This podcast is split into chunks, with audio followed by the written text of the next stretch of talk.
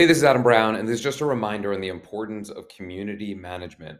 The whole point of social, which is uncontrolled media, is to have a dialogue, seek out conversations.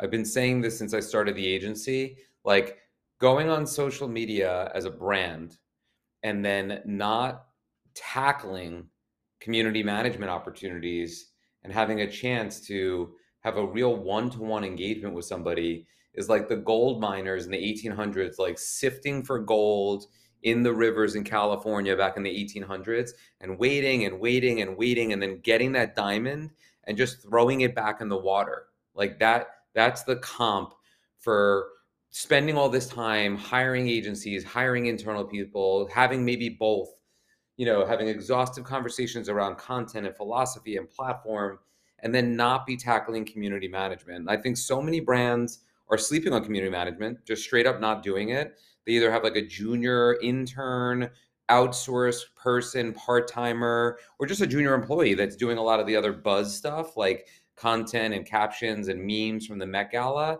but doesn't understand that the more important piece is the actual conversation. Um, some brands are not doing any community management on their ads. I still have brands that I speak to that I'm like, yeah, you know, on Instagram you're responding, but what about all the ads that you're running with your performance agency? And that's a big miss. A lot of times those ads, which are not being handled by the performance agency, are also not being handled by anyone at the brand. Huge, huge miss. You're spending all those dollars. You're getting eyeballs that are targeted. They're asking questions or commenting. It's sinful not to be responding. So you have to address that. Or if you're a brand that has D two C focus and now you're getting into organic, you have to understand that it's not necessarily gorgeous or like a Zendesk or uh, just a customer service oriented ops person.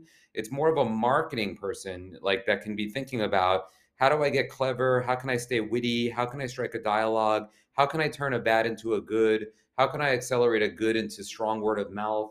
How can I find great opportunities and then highlight that to the C-suite, to everybody at our company and to future potential customers? Like, you're just sifting for the gold in all that community management opportunities on the platforms, in your ads, and everything in between.